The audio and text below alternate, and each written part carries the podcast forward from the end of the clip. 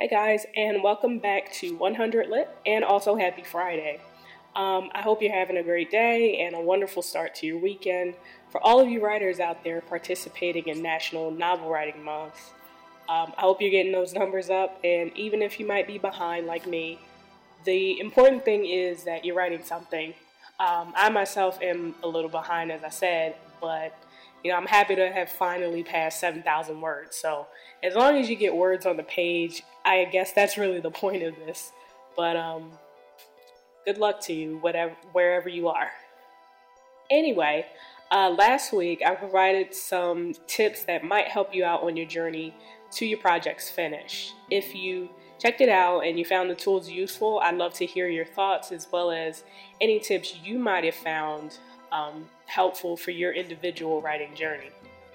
Speaking of which, once this month is over um, and the work is done, and the countless sessions of multiple extra long rounds of editing to perfection is finished, then the marketing of your work starts to come into play, and social media platforms such as Twitter can be a huge help.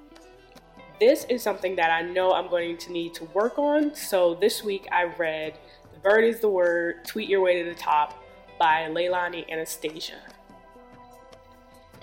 Now, this book is directed toward authors looking to market their work and associated brand through Twitter. So I thought it would be interesting to check it out. What I liked, uh, was very informative for especially for authors who are looking to build their brand, want to do it without really breaking the bank because uh, she directs a lot of her points to indie authors, and indie authors really are they're building a brand by themselves, so they don't really they don't really have the funds behind them that say somebody from a traditional publishing firm might. And Leilani Anastasia shares a lot of vital information here, including statistics on how and why Twitter is such a popular market and why it could be useful for an indie author. So, in essence, she tells you why it's so important uh, to utilize this free method. And plus, the tools that she presents are pretty straightforward and easy to follow.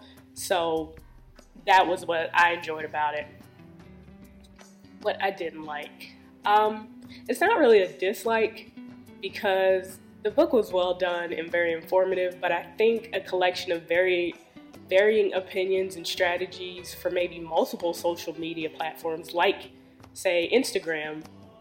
Personally, that's where I'm constantly finding out um, new things about how it works. So I think that would be a definite good good uh, addition to uh, what she's already presented overall, The Bird is the Word was lit for what it was, you know, an informative guide on how to use Twitter as an author to build a brand or fan base. And it's worth checking out.